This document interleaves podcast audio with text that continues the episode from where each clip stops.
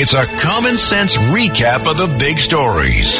It's Cats and Cosby on 77 WABC. Uh, let's go now to Michael Goodwin, of course, the Pulitzer Prize New York Post columnist. Uh, Michael, first off, uh, we're going to talk to you about Hunter Biden, but everyone's talking about all these gaffes of late.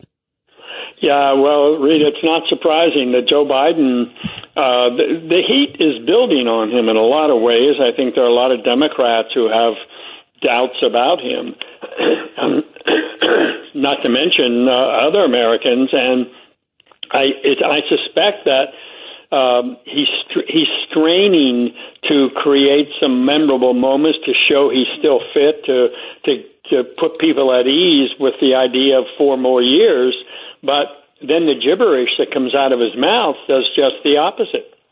Yeah, it's amazing. Uh, you know, by the way, uh, we just had on earlier in the show, Michael Goodwin, um, Jason Smith, chairman of the House Ways and Means Committee, talking about the investigation into Hunter with the IRS. Uh, we had James Comer yesterday. He, of course, was talking about all the, you know, the parallel that he's doing with the FBI. Uh, we've had Jim Jordan on the show. All these investigations. Where do you see things headed now with Hunter Biden, with all these messages coming out and, and now in the last few days, very credible whistleblowers? Well, I think the whistleblowers are a real game changer here. Um, I mean, you, you, you go back, Rita, and it's only this is happening only because the Republicans won the House, and they have put these really energetic chairmen into these main committees. You mentioned them all, uh, and they are they are pushing. They are not standing still, and they are bringing the heat to the president, to the White House, to the Justice Department, to Merrick Garland, and the Democrats you know, I think are somewhat bewildered by the speed that that the Republicans have been able to produce these these whistleblowers, and I think more are in the pipeline. Um, I would suspect that Hunter Biden's partners, uh, a man named Devon Archer, former partners Devon Archer, Rob Walker, whose wife worked for Jill Biden in the White House. Uh, I think all of these people are going to have to, under oath, answer questions not only about Hunter Biden, of course, but about Joe Biden. And for that, I give Comer especially credit because way back when he said, We are not investigating Hunter Biden, we are investigating Joe Biden. And I think that's what we're talking about here. That's what the Republicans have been able to do so that even the New York Times is forced to admit and forced to cover this. NBC has been covering it, CBS uh, you're beginning to, get, I think, get cracks in the media protection racket, and people are paying attention. More and more people are going to hear about this thing.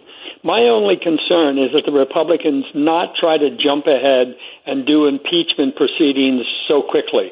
You've got to build the case brick by brick so that the public is with you. But uh, Michael, do you think that the legacy press, the New York Times, that they are moving the story now because they would like to see Biden, in fact, be replaced by another candidate because they realize how weak he's going to be a year from now if this hmm. continues? That could be their motive, um, and maybe it's the motive of some individual reporters or editors at those papers. I tend to look at it from a larger perspective, which is simply that they are now covering it. They are now covering the whistleblowers.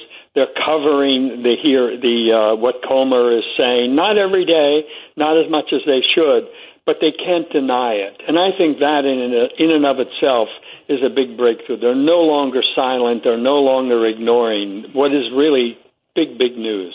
And is that because they're just so credible? I mean, I find this Gary Shapley guy who has been, as you pointed out on CBS and elsewhere, he was a senior supervisory agent. I mean, and he's naming names of other very credible people that were in the room.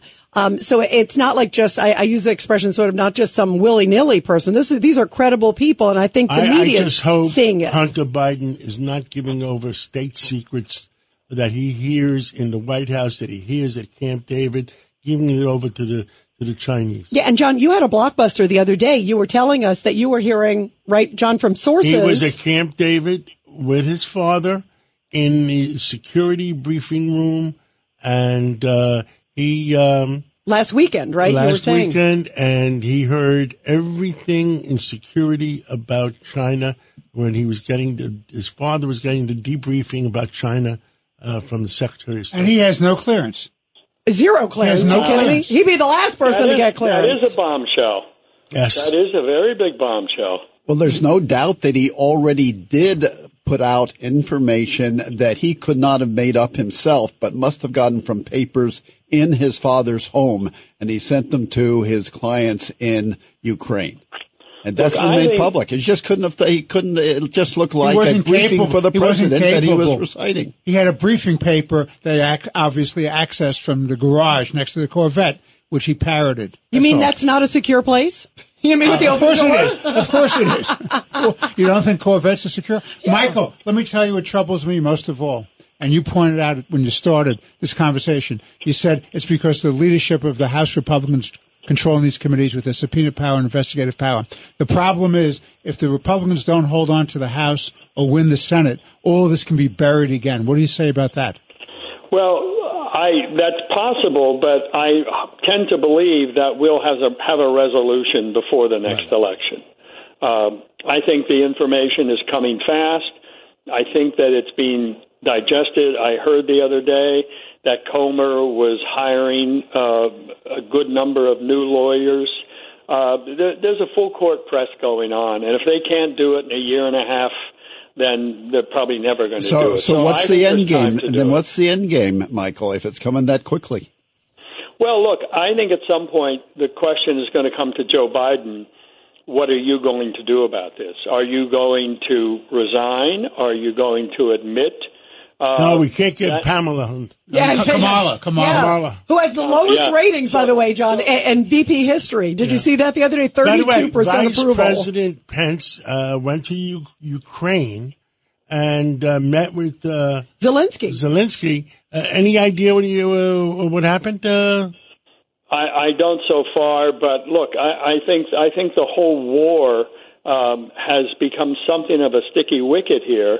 Uh, I, I don't know what Putin is going to do now to show he's still in charge, but I wouldn't put it beyond him to you know up up the ante in the war, at least uh, in the short term, to show that he's not bowed by what happened with the. Uh, the attempted coup. coup. I agree, by the way. That's what I think everyone's worried about, that he may do something uh, really erratic.